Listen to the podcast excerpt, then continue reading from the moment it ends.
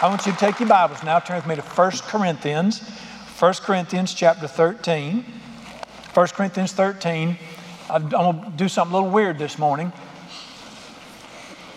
That didn't shock you a bit, did it? All right. I had the best message I was working on for y'all, and I think it was Thursday, and the Spirit of the Lord just impressed me and said, Don't do that. He impressed on my heart, I want you to open your journal and tell them what I'm doing to you right now.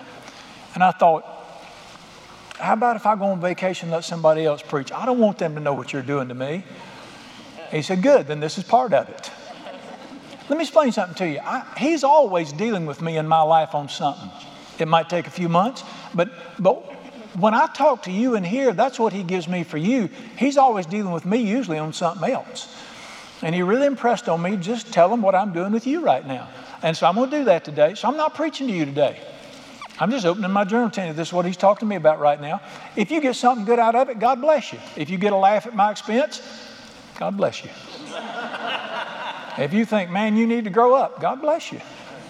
But I just want to tell you what he's doing. And, and, let me tell you something. I'm having the best time with what we're in. We've been in this about three months, right? Two, three months now. And this is what he's dealing with me on. And I just want to share it with you. And if it helps you, it helps you. And if, it, if, it, if you think you should really grow up, then I'm already resigned. What you can do, fire me. All right, let's go. 1 Corinthians 13. Uh, the title, I had to put a title on it, but we had to have two titles today because we got two different types of people here. Here's the title Time to put your big boy britches on. Now, if you're a girl, do not put big boy britches on. If you're a girl, you need to put big girl britches on. So that's why we got two titles today. He's been dealing with me about growing up. He said, Brother Brian, you've been a preacher 40 years. How many of you would say, high time? Thank you for being gracious to me. 1 Corinthians 13 11. Watch this great verse. When I was a child, I spoke as a child, I understood as a child, I thought as a child. When I became a man or when I grew up, I put away childish things. Now, let me tell you, people misread that. When I became a man, God put away childish things for me. Nope. When I became a child, I put away childish things. You understand? All right, how many of you know it talks about acting a certain way because you're a child, but you reach a place in life where you need to stop acting that way because you're not a child anymore. Y'all can see that, can't you? It's clear. Are y'all with me today? Okay, I'm not preaching to you, but I want you to listen to me. All right. It's okay at three months to do certain things. Three months old, chronological. It's okay to do something. If you poop in your britches and scream when you get hungry and grab all the toys for yourself at three months, I expect that. Cool? Y'all know this. You've had children. If you're still pooping in your britches at 35, screaming when you get hungry and demanding all the toys be yours, we got a problem, Moose. I expect you to have grown up by 35. Guess where we're headed today? You can understand this, can't you? It talks about growing up. How many of you were born? Let's go simple to start with. This be how many of you were born? I can't ask nothing no easier than that. How many of you were born? What did you do after you got born? You started growing, didn't you? I was at a family reunion one day, and an aunt of mine said, You sure had put on a lot of weight, hadn't you? I said, Yes, ma'am. I weighed seven pounds when I was born. I've gotten a whole lot bigger than I was to start with. well, it's natural in the natural when you're born, you start growing. Well, in the kingdom of God, you had to be born again. You have to be born twice. You're born of the Spirit. But when you're born of the Spirit, you should grow up in the Lord and in the Spirit. Okay. Now, that's what he means. When I was a child, I just started following Jesus. I acted like a baby believer. But as I matured, I changed. I grew. And this is what we're talking about. I want you to look at the passage that talks about it. I want you to see some words in Ephesians. Turn to the right in your Bibles. Ephesians chapter 4, where the Bible says this. In Ephesians 4, I want you to catch two phrases in here and see the difference. Right, Ephesians 4.13 says this, till we all, what's the word all mean? Got it? That's right, that means all. Till we all come to the unity of the faith, the knowledge of Jesus, a mature man, the measure of the stature of the fullness of Christ, that we should, watch the next four words, no longer be children. No longer be children, tossed to and fro, jacked around by everything going around us. Verse 15 but speaking the truth in love, we may, watch the next two words, grow up. And verse 14, you've got this phrase no longer be children, verse 15, it says, grow up. And this is not talking about physical. This is talking about, as you saw in verse 13, in Jesus. It's got to grow up in Jesus. I think all of you would agree with me. We all need to grow a little bit. Now, I'm not preaching to you today. I'm just thinking, even, even listening and you can say, yeah, I, I could probably grow up a little bit. All right, let me ask you a question. This stuff about growing up in Jesus, what does it mean to grow up in Jesus or grow up in the faith, grow in the faith? What does it mean? I think we're wrong. You know what most people think it means? To learn more. We'll have Bible study. We'll have another Bible study. Why would you have another Bible study? So I can learn more. Is that really the goal, knowledge? Is the goal really knowledge? Let me tell you what this book says. Be not just hearers of the word, but, does anybody know the next word? Doers. The goal is not another Bible study. The goal is not to learn. You can have a PhD in Bibleology, theology, and be walking around in adult diapers. That was good right there. he, what we call, what we're so impressed with, that guy really knows the Bible. Does he live it privately? How does he treat the waitress in the restaurant? How does he talk to his wife when the doors are closed? See, we're so impressed with knowledge. So, oh man, they, they can really sing. Can they keep their mouth shut when they need to? That's good. See, we're so impressed with all these gifts and abilities and knowledge and, oh, positions. I don't do one thing for. When you are seated on the throne of the universe, I don't impress him. What is maturity? What is maturity really in the king? What, it's not it's not, it's not activity. It's not going to church and being involved in religious stuff. That don't impress him a bit. What am I looking for? Here's grow up. And I began to pray. This has been going on about two or three months. Now, now let me, I'm going to be honest with you. I was pretty good at this stuff, but he's really pressing me. Let's see how good we can get at it. And by the way, there's a treat for those who do this. And I'm going to show you the treat. This is going to surprise you. You may have never seen this before. I began to pray. I said, All right, what is grow up? Take me in your word and let's spend some time. Show me what you call grow up. And he's shown me 10 things that he calls grow up, all from Scripture. Here they are. Now remember, I'm not preaching to you. This is what I'm going through. But you can listen. Number one, when you can do all things without complaining, you have grown up. You say, Brother Brian, that ain't no big deal. It is to him. Philippians 2.13 says, do all things without murmuring and complaining. 1 Corinthians 11 says this, when you complain, you open your life to the serpents. Somebody take a wild guess what serpents represent in the Bible. They complain and they were bitten by serpents. I want to make it, I don't know if you noticed this or not, in my nation that I love dearly, complaining has replaced baseball as the national pastime. Anybody noticed? We've gotten so good at complaining, we have mastered complaining. My king don't do complaining.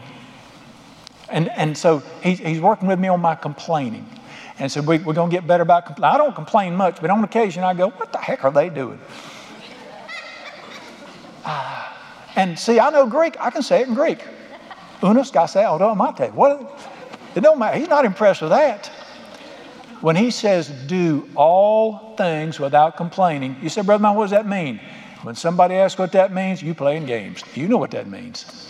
So, okay, number one, do all things without complaining. I said, all right, I said, Dear Holy Spirit, help me and remind me when I start to complain. And he says, ha, count on it, son. So I've been working on it. And you know, you know where he really wants to, I'm not talking about in front of people. I get in front of people and do the ministerial thing. He's talking about all the time. All right, I go in the bathroom not long ago at the church here, and uh, I don't know who buys them, but we buy these uh, hand towels that you can read the newspaper through. We buy the thinnest hand towels possible. Which means that the children grab them with wet hands and tear them up and they're shredded pieces all over the floor. That's what you get when you buy cheap hand towels. I go in there and there's just a mess all over the floor. And I said, Whoa. and this time I've gotten so good, the word why didn't even get all the way out. And I said, I, I, I just started singing and I got down there and cleaned the whole mess up. Put them in the can. Amen. now, let me tell you something. I am the senior minister here. I know I am because I read it on the website. Why is the senior minister cleaning up the bathroom? Call the janitor. Many of you know he who was faithful in the little things gets promoted. And I went out of there just singing, praising God, having the best time. And as I walked through the door, I heard this little voice in the spirit said, check. I said, oh, that, that was it. All things without complaining. Number two, I got to move quickly here. When you can in everything give thanks, for this is the will of God for you in Christ Jesus. When you can be grateful in everything. Charles Stanley, who's been a pastor for 160 years now, said this. He said, The number one question I've been asked in my ministry is, How do I find the will of God for my life? That's the number one question I've been asked by people. Funny that people ask that because it's the easiest answer in the world. Right, in case you're wondering how you can find the will of God for your life, number one, buy a Bible. Number two, open it to 1 Thessalonians 5.18. You'll find the will of God for your life. Let me just quote it to you. 1 Thessalonians 5.18. This is the will of God for you in Christ Jesus, that in everything you learn to give thanks. You say, "Oh, Brother Brown, I mean, should I be a nurse or should I be a cab driver? Let me say it again. Be grateful. God's will for you is to become a grateful person. Nothing reflects the heart of God more than somebody who is grateful all the time. You say, well, you don't know what's going on in my life. You look well fed to me. look like you had some place to sleep last night to me. Looks to me like you got a preacher that really loves you. Amen. Looks to me like you live in the greatest nation on earth. Amen. Looks to me like you, I'm not going to go down the list. Be grateful. And I, listen, I've been really working on this one. I enjoy this, and there's some side benefits to that one too, which is uh, wonderful. Number three, turn to James chapter 2. I'll, probably have to show you this one. James chapter 2. We're impressed when somebody learns a lot. Let me tell you what the king's impressed with. Uh, James chapter 3. James chapter 3 is an entire passage on the tongue. Anybody here got a tongue? Yeah, I knew it. You know what maturity is in the kingdom? Number three, here's what he told me. When you can bridle your tongue, I see that as maturity. Read this with me. James chapter 3, verse 2. See if you agree with this. we all stumble in many things. Stop right there. Yea or nay? Many of you know we all struggle? I'm probably the head struggler in his kingdom. That's right, he still loves me. The Bible says we all struggle with a lot of things. That's why you need to quit trying to impress people. I read in the Bible that you struggle. There it is. We all struggle with many things. But watch this. We all struggle in a lot of things. If anyone does not stumble in his speech, his word, he is a what? Your Bible might say perfect man. It don't mean sinless perfection. It means mature. What does the Bible call maturity? When you can silence your tongue, when you feel like telling somebody, but you don't do it. That's real maturity. It's not that you can speak Greek, it's when you can keep from speaking. I keep forgetting I ain't preaching you this morning. I don't know why I'm expecting you to amen. He's really working with me on this. Don't ever let anything come out of your mouth that doesn't build people up. Ephesians 4.29, let no unwholesome word come out of your mouth. There was, it was so easy. I really mastered Greek. I'm good at Greek. I, have got a great memory. It's easier for me to learn the Bible. I've almost memorized the book of Hezekiah. So you didn't know that was in the Bible. I was, I'm sorry. this stuff came easy to me. You know what's, what has been a little tougher for me? Keeping my mouth shut when I felt like socking it to them. He said, What kind of preacher are you? All right, pray for me. Pray for me. We're working on this. But you know what? I'm getting better at it. I'm getting whether I, I'm getting whether when I can smile on the outside while I'm cooking on the inside. Are you with me? to him, this is a big deal. Material number four when it's not all about me anymore. I have grown up. When it's not all about me. 1 Corinthians 13, 11 said, When I was this, I was like this, but when I got here, I was like this. I want you to get, let me give you the three levels of life in the kingdom. Here they are. This is 1 John 2, 12, where the Bible said this I've written to you, little children, your sins are forgiven. I've written to you, young men, because you're getting stronger. The Word of God's in you, and you're kicking the devil's rear end. I think it said actually overcome the evil one, but that's my version. All right, so you got little children, young men. What's the next one? Not old men, not old men. I've written to you fathers. I've written to you fathers because you have really gotten to know the Father. See the three levels of faith there? Little child, young man, father. What's the difference in a little child and a father? You know, a father's a grown up one. What's the difference in those two? One thing, same DNA, everything's the same. What's the difference? When I was five, six, seven, eight years old, I might not have been a bad kid, but it was all about me. I want to go play. I want this. And then when I became a young man, uh, I'm going to put it at 18 years old, seven, well, 17 years old, uh, I was a little better at it. I'd quit pooping in my britches by 17. I didn't scream when I was hungry, I just went and got me something to eat. But when I was 17, it was still all about me. I worked in a gas station, spent all my money on me. I, uh, I was always looking, well, how can I have fun? I was chasing young ladies and, and uh, I guess you'd call them. I was chasing young ladies and I was wanting, you know, I, it was all about me.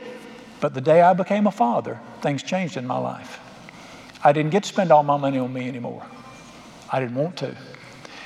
When uh, middle of the night that baby cried, and I had to choose between me getting my sleep and that baby being taken care of, guess what?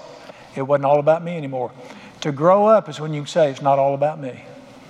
It's when you can go in a, a, a restaurant and it ain't about your food being perfect. It's about what's going on in that waitress's life right now.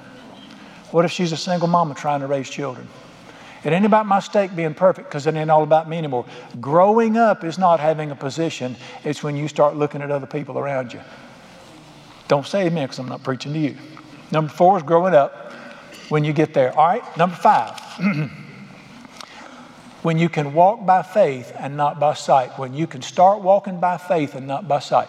2 Corinthians 5:17 says this. We want to reach a place where we live by faith and not by sight. You know what that means? I don't care how I feel, this is what I'm going to do based on God's word. I don't care what other people are doing. This is what I'm going to do based on God's word. I don't care whether I can figure it out or not. Faith is this man lives by every word that comes from the mouth of God. It is a wonderful day when your emotions don't drive your life anymore.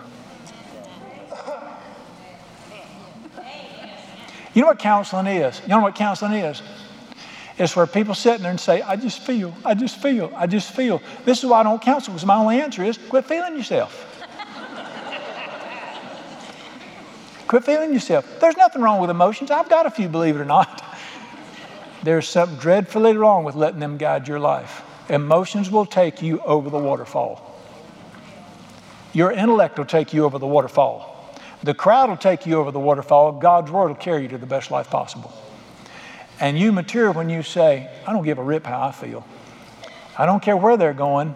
I've decided to follow Jesus. Whatever he says, I'm going to do it. All right, number six.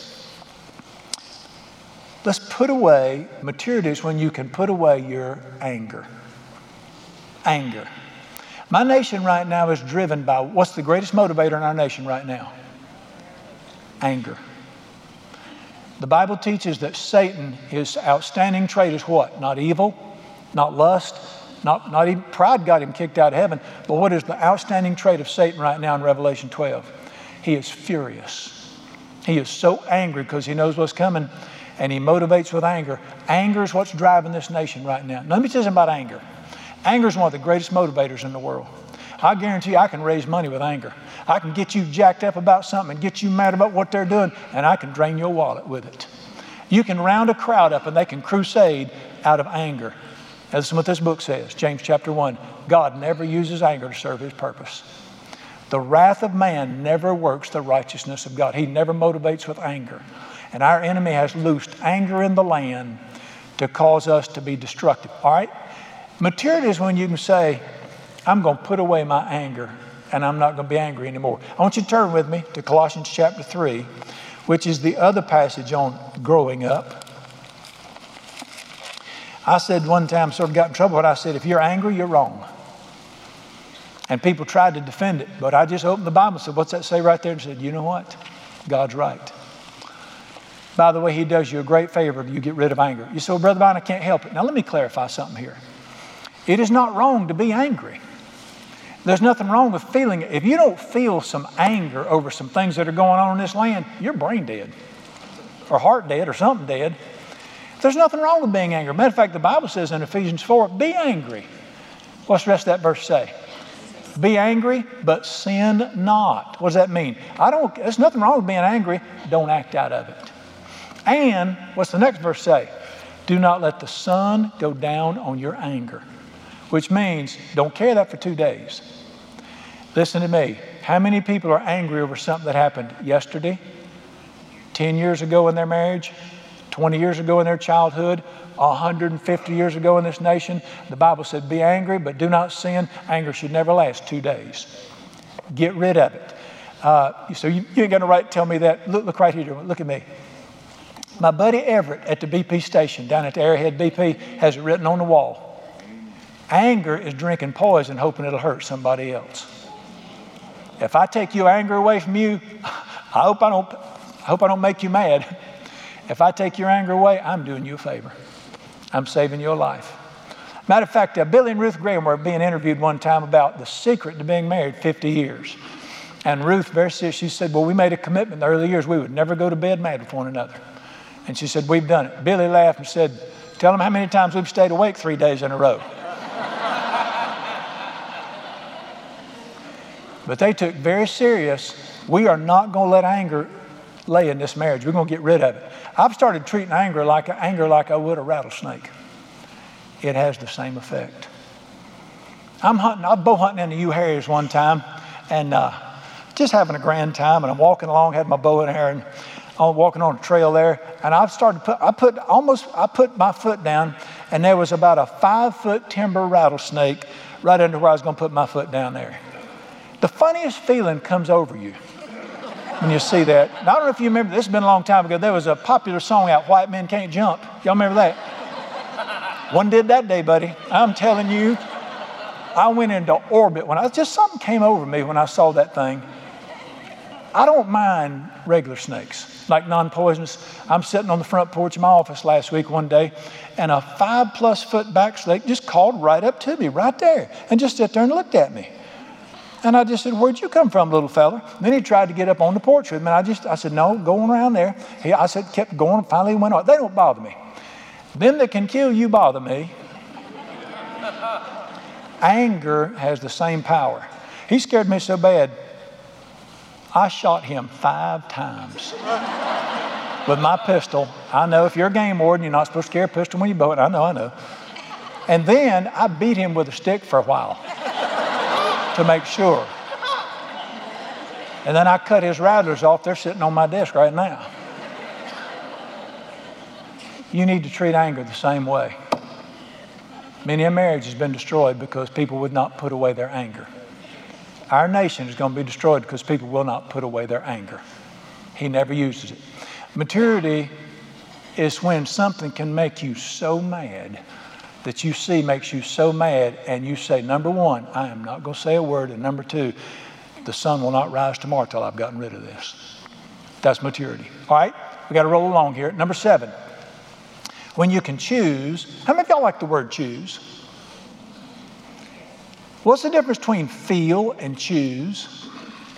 The difference, I don't care how I feel, I can always make a choice. Oh, I'm sorry, I'm sorry. I keep forgetting I ain't preaching y'all today. When you can choose kindness, humility, patience, and love, no matter how you feel. And you can do that. We're there, we're in Colossians chapter 3. Look at me in verse 12. Therefore, Colossians 3:12, as the chosen people of God, holy and deeply, say that word beloved. If you use country preach, call it beloved. Beloved is the Greek word, it means always being loved, or we'd say deeply loved. So I'm chosen by the Father, I'm deeply loved. Put on, what put on mean? Well, let's just read it. Put on tender mercies, kindness, humility, meekness, long suffering, Y'all have heard that word long suffering. Guess what long suffering means? It means you're going to suffer a long time. What's another word for it? Marriage. I married a little couple last night. I married a little couple last night, and I just stood there and told them, I said, there's sugar and syrup all over the place right now, and y'all got these emotional feelings, and y'all all goo goo eyed. They're going to come a day you could slap him naked.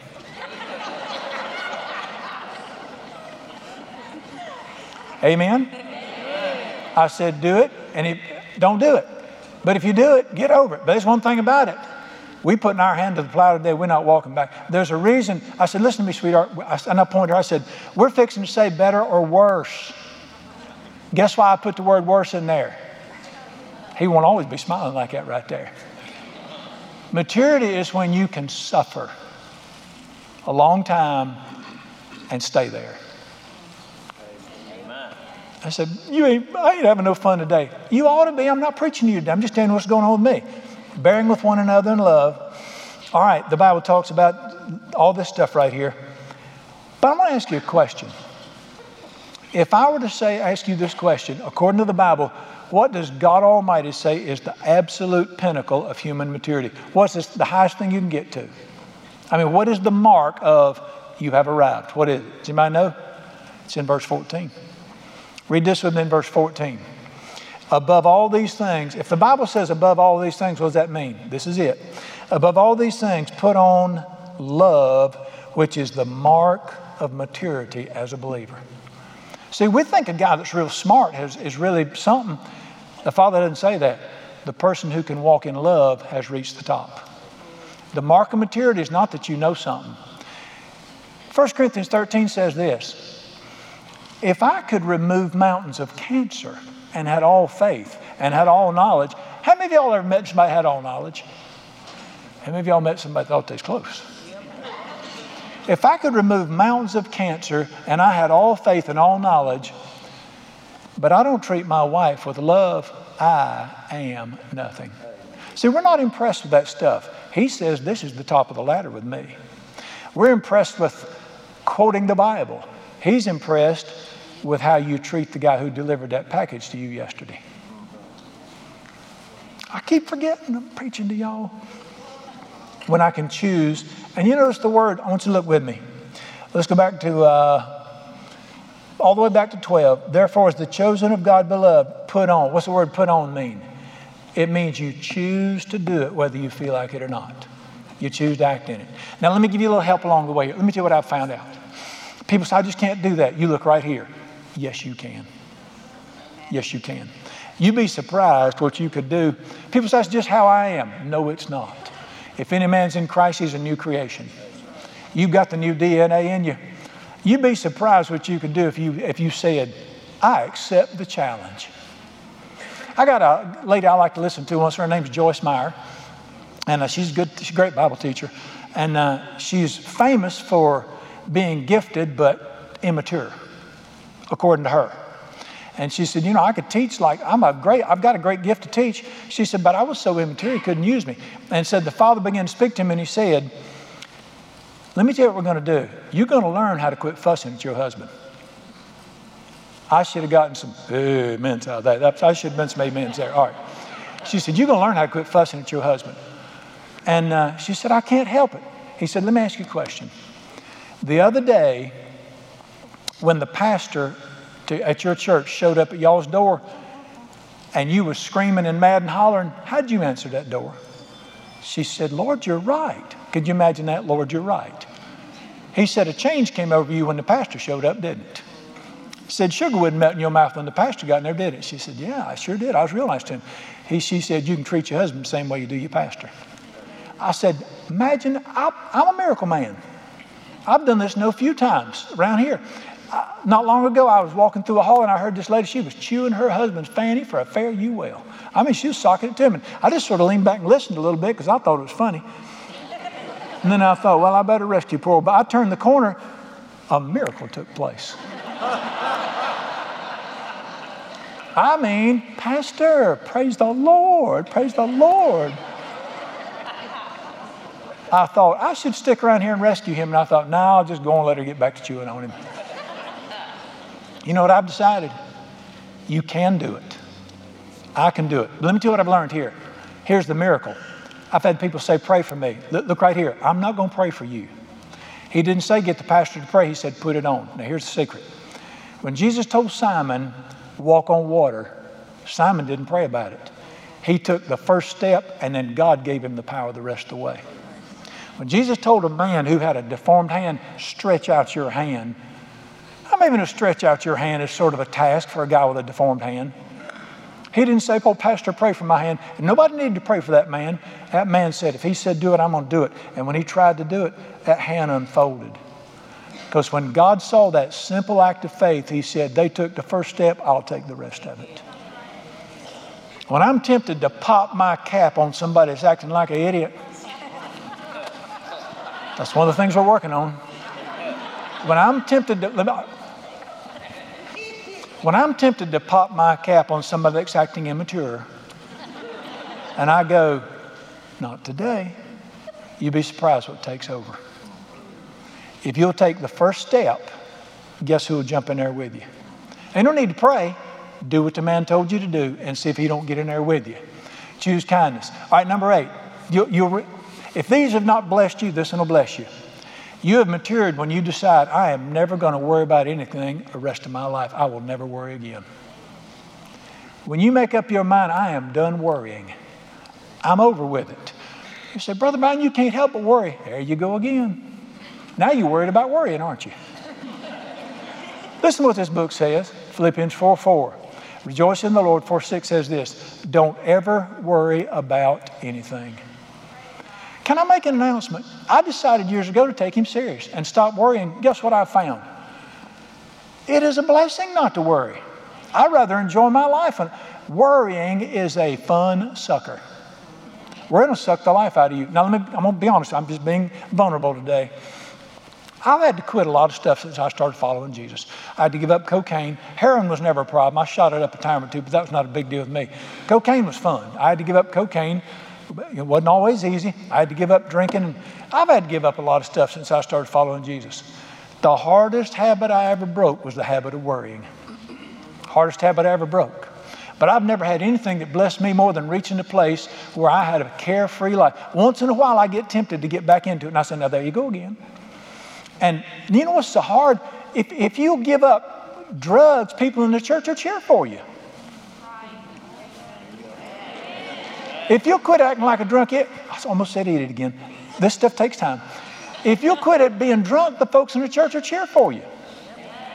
Quit stealing other people's wives, they'll think that's wonderful.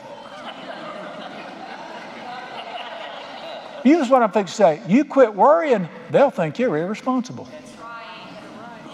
Guess what? I ain't worried about that neither.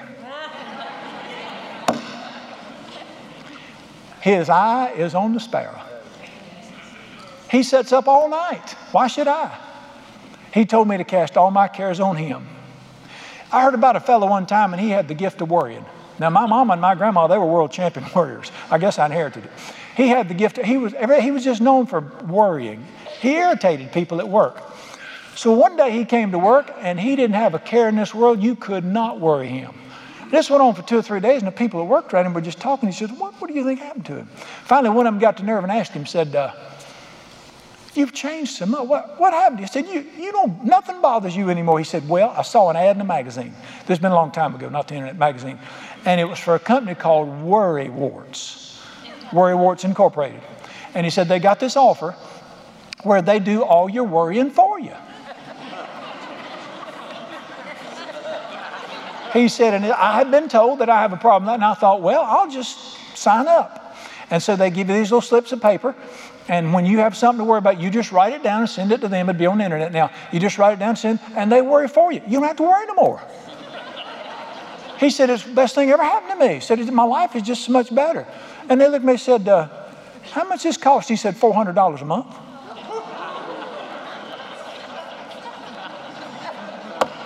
and his buddy asked him, how you going to afford that? He said, I'll let them worry about that. I, now, listen, I want to be serious for a second. Do you have any idea what your life would be like if you turned all your concerns over to Him and you never worried again long stay of your life? He's not stealing from you, He's blessing you when He says, Don't ever worry about anything. Matter of fact, I sort of enjoy it. Maturity is when you cannot worry about anything. You know I've always wondered about preachers? I've always wondered, I wonder if they live what they preach. I just got this thing about that. Well, my beloved brother Paul the Apostle wrote, Don't ever worry about anything. Of course, the Lord told him to write it. That's Philippians 4 6. And I wonder, wonder if he lived that in private. I maybe think he lived that in private. If you want to, if you want to find out sometime, you, I'll just quote to Acts chapter 16. He is arrested, he's lied about, he's arrested unjustly. He is beaten in public 39 times with a bamboo rod. He is hamburger on his back now. He's thrown into prison. His feet are in stocks. He's sitting in raw sewage on a stone floor, and he's done nothing wrong. The next verse, verse 25, says this And at midnight, he was praying and singing hymns of thanksgiving to God. Do you know what that tells me? That man practiced what he preached. Instead of being bitter and angry and worried about what he'd done and worried about his, he just sat there and just decided, praise God, I'll just praise the Lord. I thought that was pretty good life right there. Probably the reason that the prison doors flew open and he was freed had something to do with it. All right, I got to hustle here. Mm, number nine, you can rejoice always. Number nine, verse four, Philippians chapter four says this Rejoice in the Lord always. I always wondered why the Lord said this. Rejoice in the Lord always. Again, I say to you, rejoice. How many of you ever had to tell your children something twice? I always wondered why he said it twice. But I'm going to tell you something. Real maturity, which is a great place of faith, is when you're not like this. You know what the Bible describes that? James chapter 1, He's like a man who is driven by the seas, the winds, and tossed. You get kicked all over the place. One day you're happy, one day you're sad, one day you're up, one day you're down. Maturity is when you say, I don't give a rip how I feel.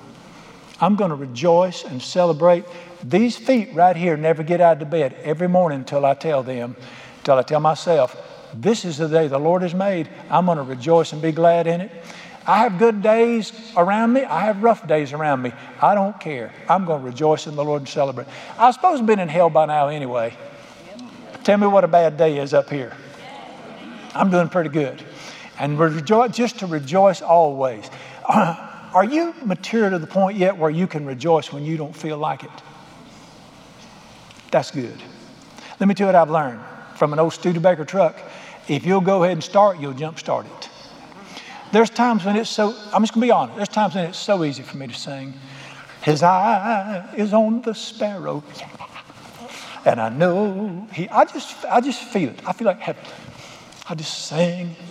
There's times I sing it like this. His eye is on the sparrow. I don't feel nothing. I walk by faith, not by feeling. I'm going to rejoice whether I feel it or not. I Turn the camera off a minute. I think it pisses the devil off so bad when you can celebrate when you don't feel like it. That would probably do something to the foot. You didn't turn it off, did you? Never mind. Last of all, last of all, just one more for fun. You are mature when you reach a place where you can no longer be offended.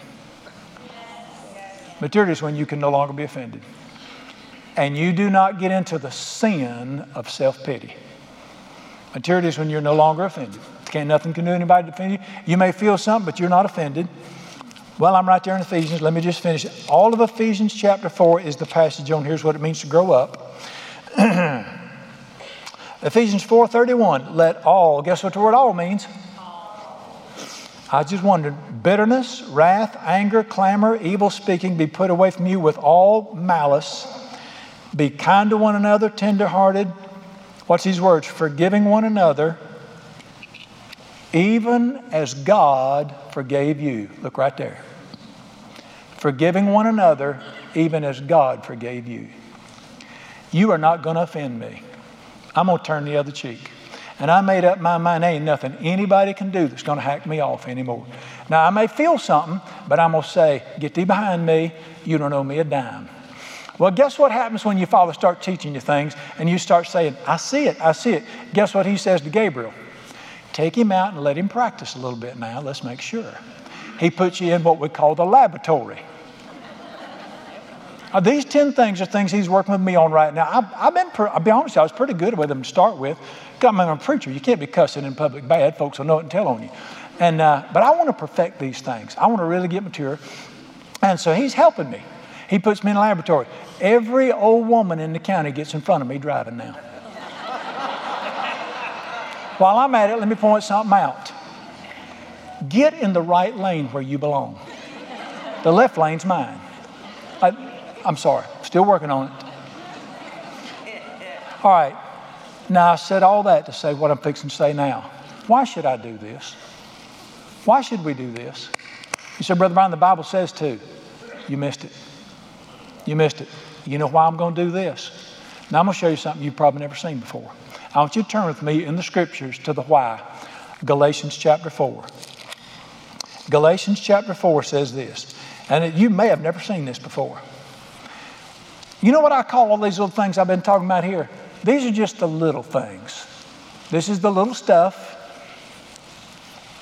The Bible said the little foxes spoil the vine. When people divorce, after I, somebody asked me the other day, I've married 378 couples. Said, what's your record? I'm in the 90 plus percentile range, but I've married folks that divorced. And when I go digging around, why did y'all split up? Let me tell you what I find. It wasn't a big issue. Little stuff started it. Little stuff. Little things create big problems. Let me tell you why we should, let me tell you the great blessing of this thing, and this is a sort of a mystery verse, but he's showing it to me. Galatians chapter 4, verse 1 says this Now, this I say that the heir, as long as he is a child, see the word child, does not differ at all from a slave, though he is the owner of everything. There's the mystery. See if you can understand this. Here's a man, he's very wealthy, multimillionaire. He owns numerous businesses. He has a son. He has one son. He loves that boy. What's that man's dream? I've had friends like this. What's his dream? My son's gonna grow up. He's going to get into business with me.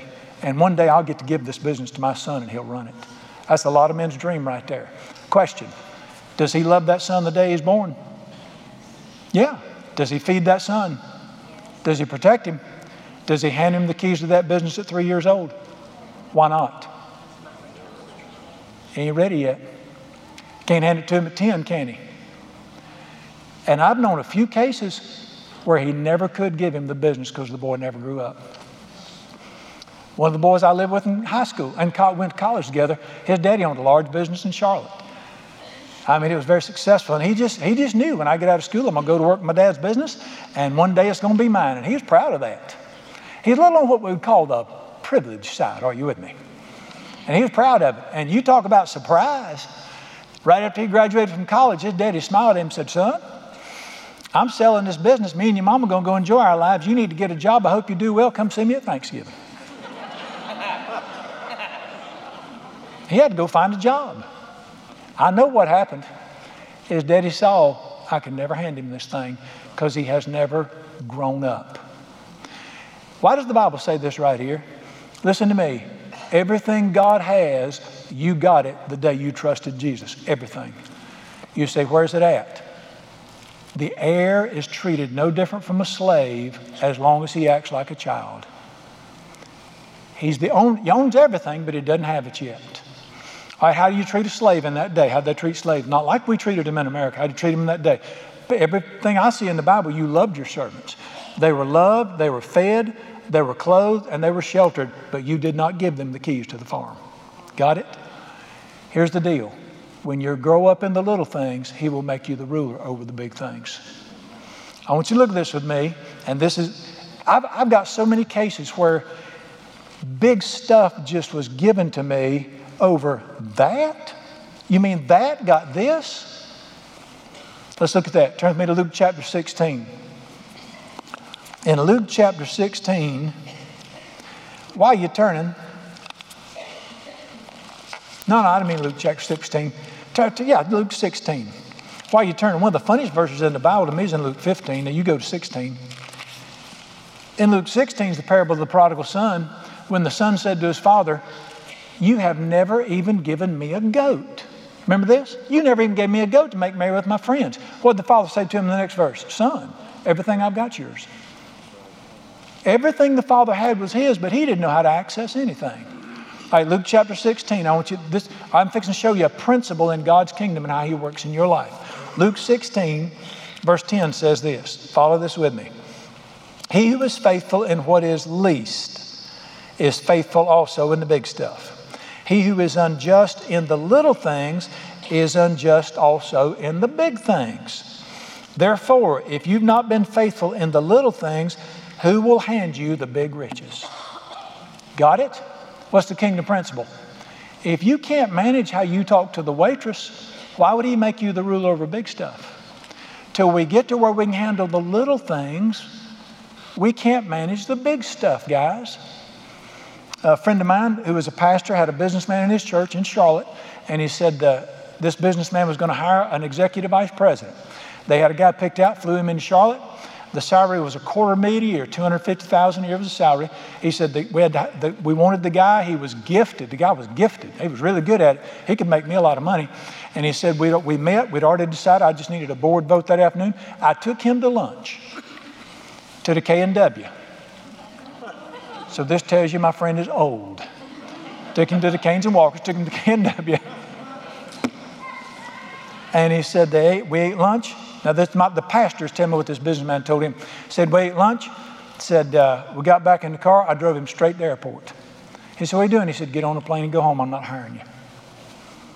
He said, I saw that when you went through that line, you put two pats of butter on your plate and you slid your napkin over so she couldn't see them.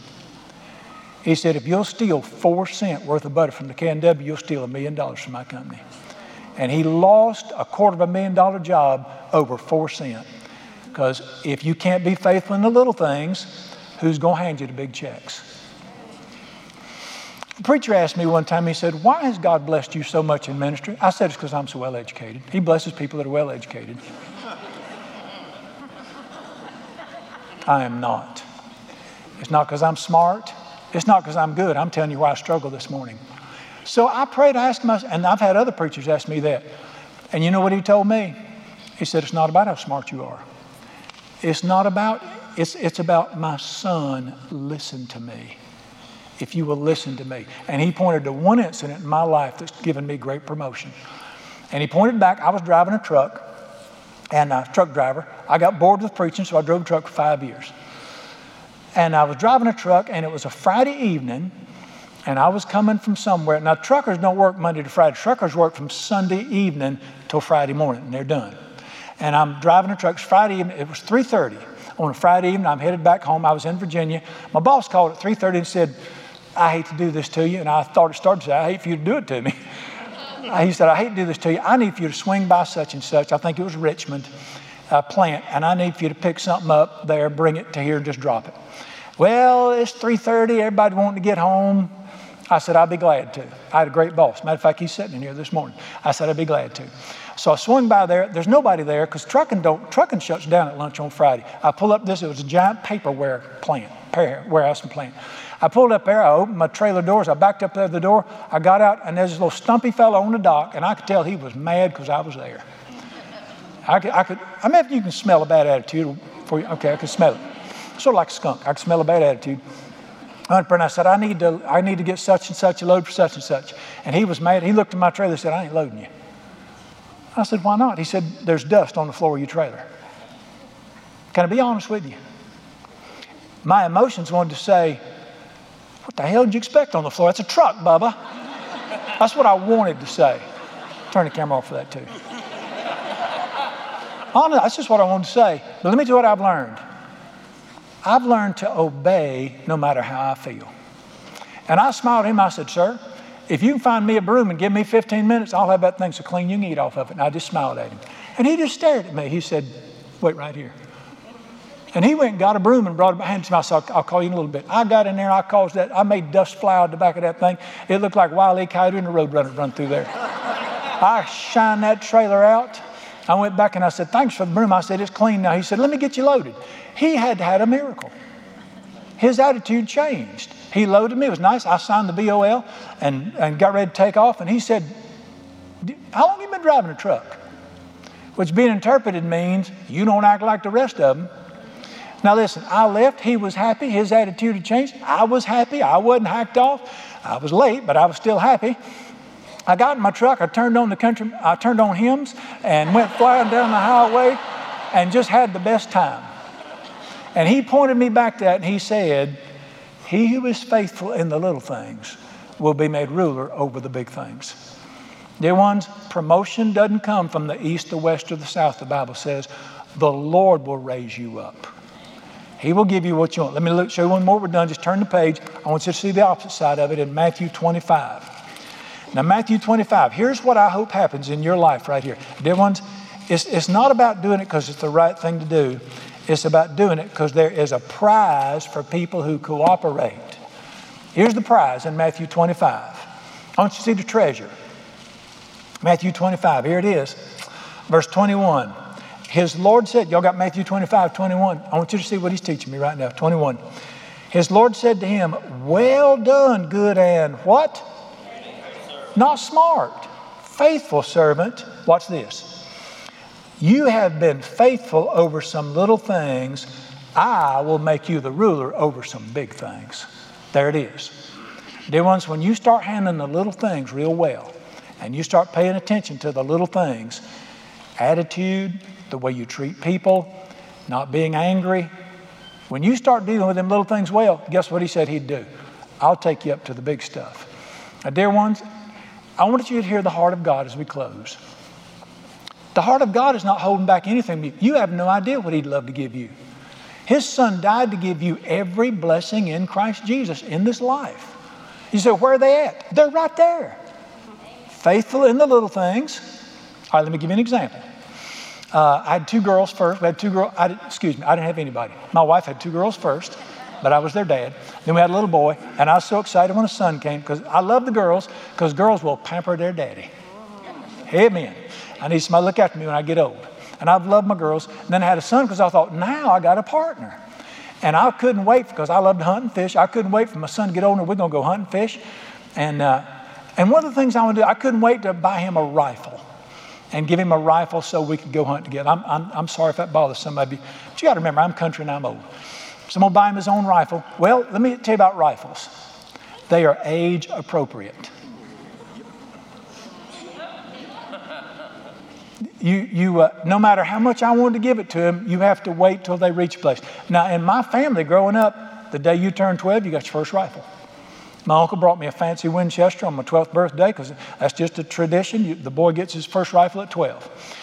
I don't think it should be age appropriate. I think it should be maturity appropriate. I've been hunting with 40 year old men I wouldn't go back with. I'm serious. They'll turn around, swing the barrel of the gun. They don't know not to point a gun at you. But I drilled my son and I, I wanted to I couldn't wait to give him his first rifle, me and him go hunting together. On my office wall in my office is a rack, gun rack, and it's the firsts. His first BB gun, first Daisy Red Ryder, first little single shot rifle, and his first big bore rifle. And, uh, you know, I knew I couldn't just, you can't give people a rifle at a certain age. I knew that 18 months was a little young. Can I get a witness? No matter how much I love him, I wanted to give it to him. So at four years old, he got his first rifle with the understanding that he could never use it unless I was there. By the time, and my son is a 25 year old boy, no, no, he's a 55 year old man in a 25 year old body. He's much more mature. His, his mom will tell you, he's more mature than you are now. And he was always very mature, so I had no trouble. By the time he was 16, I could hand him a rifle, he'd go out in the woods by himself, never, never bothered. On the day he turned 16, I took the truck keys, threw them to him, and said, Hey, go have fun, bud. People say they're nervous about their child driving. I never, it never crossed my mind. I never worried about him one bit. It's not because he was 16 years old, it's because he was mature enough to handle it. Now, I know 16 year olds I wouldn't throw the keys to my truck to. I wouldn't hand them my walking stick. Because three things would happen they'd hurt themselves, they'd hurt somebody, they'd bring it back broke. It's not chronological with the Father. You, you can be 90 years old and be in diapers. I've known a few during my days. I'm, get, I'm fixing to leave anyway. I've known a few during my days, these dear, sweet older ladies in the church. I swear, they said, one day I won't be here long. And I think, why do you keep telling us that? I'll have a robe and a crown. I think, robe and a crown? You get to heaven, they're going to hand you a pack of adult diapers, is what they're going to do and a giant pacifier, and he's going to tell Gabriel to burp you once and for all is what's going to happen. no, they don't drink beer, all right? I wish they would. They might loosen up a little bit. The issue is they could not shut their mouths to save their lives. I'm not preaching to you, I'm just talking. All right. You got to grow up, though. Let me tell you what a father's heart is. You have no idea what he'd love to give you. Oh, I need to throw this in too. This is going to sound ugly, but I got to throw it in. Unlike, thank God for great public school teachers, can I get a witness? They're the heroes. A lot of them are trying to do right. I think we have erred somewhat in the last few years in our public school system in that You should not be promoted till you earn it. I just threw that in. I just want to say this my father's not like that. You don't get fourth grady till you pass material in the 30 grady. You are not going to be allowed to pull down the principalities and powers over this city till you can keep your dishes clean.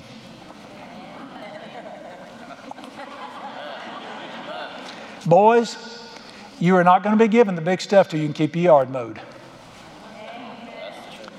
All I heard was female amens there. I've had women, they're going to, Pastor, I'm going to pull down the powers of darkness over this city and set it free. And I said, You can't even quit fussing at your husband. That was the male amens. Where's the male amens? Do you, understand? are you hearing what he's saying? I would love to bless you, but you got to pass the little tests first. All right, I have these cards all over. This happened to be the one that was up today on my truck. I want you to listen to the heart of God. Oh, that my sons would listen to me and do what I say. I would crush their enemies, feed them with the finest wheat, and satisfy them with the sweetest honey. What do you hear right there? Do you hear an angry God saying, You better do what I say? I hear a father saying, Son, when you mature, you have no idea what I'll do for you. But you got to reach this level before I can do it. So I want to do that. That's the Father's heart to care for us like that. All righty. Now I want to close by saying again, I want to just mention, I wasn't preaching this morning. I'm just telling you what's going on with me. You say, well, pray for me. You don't need to pray for me. I need to do what he says, and he'll make it happen. But I will throw this in. If that help you, God bless you. Help yourself with it. Lord Jesus, we love you today. I want to go back to communion and say thank you. Thank you for the precious blood of the Lamb. Anybody in this room that doubts there is a God, let them look at the cross and say, nobody else would do that. Anybody in this room that doubts he knows my name, let them stare straight at the cross and say, He knows me. Anybody in this room that ever thinks they need to worry about anything, let them look at the cross and see what you did there and know the truth of Romans 3 831. He gave his son for you, will he not give you everything else? I want to praise you and thank you. If you will do that to your son for me, you'll pay my power bill. You'll provide for me. You'll give me friends. You'll settle my soul. And you'll put your joy in my life. I want to praise you and thank you. You've already given us the best you've got. Thank you that you'll give us everything else. Well, Lord Jesus, I just want to tell you, I'm having this is one of the best things me and you've ever done together is to walk through this putting away and putting on stuff. And I praise you and thank you, Lord Jesus. I pastor a giant church. I'm on the internet. I know Greek. But I really look forward to the day to where I can keep my mouth shut. I can be an encourager only. I just thank you for always taking us on no matter where we're at. And Lord Jesus, if this helped anybody and they can apply it to their lives, thank you that this is universal out of your word. I give you all the praise and glory. One more thank you for being so good to us. In the precious name of Jesus, I pray, amen.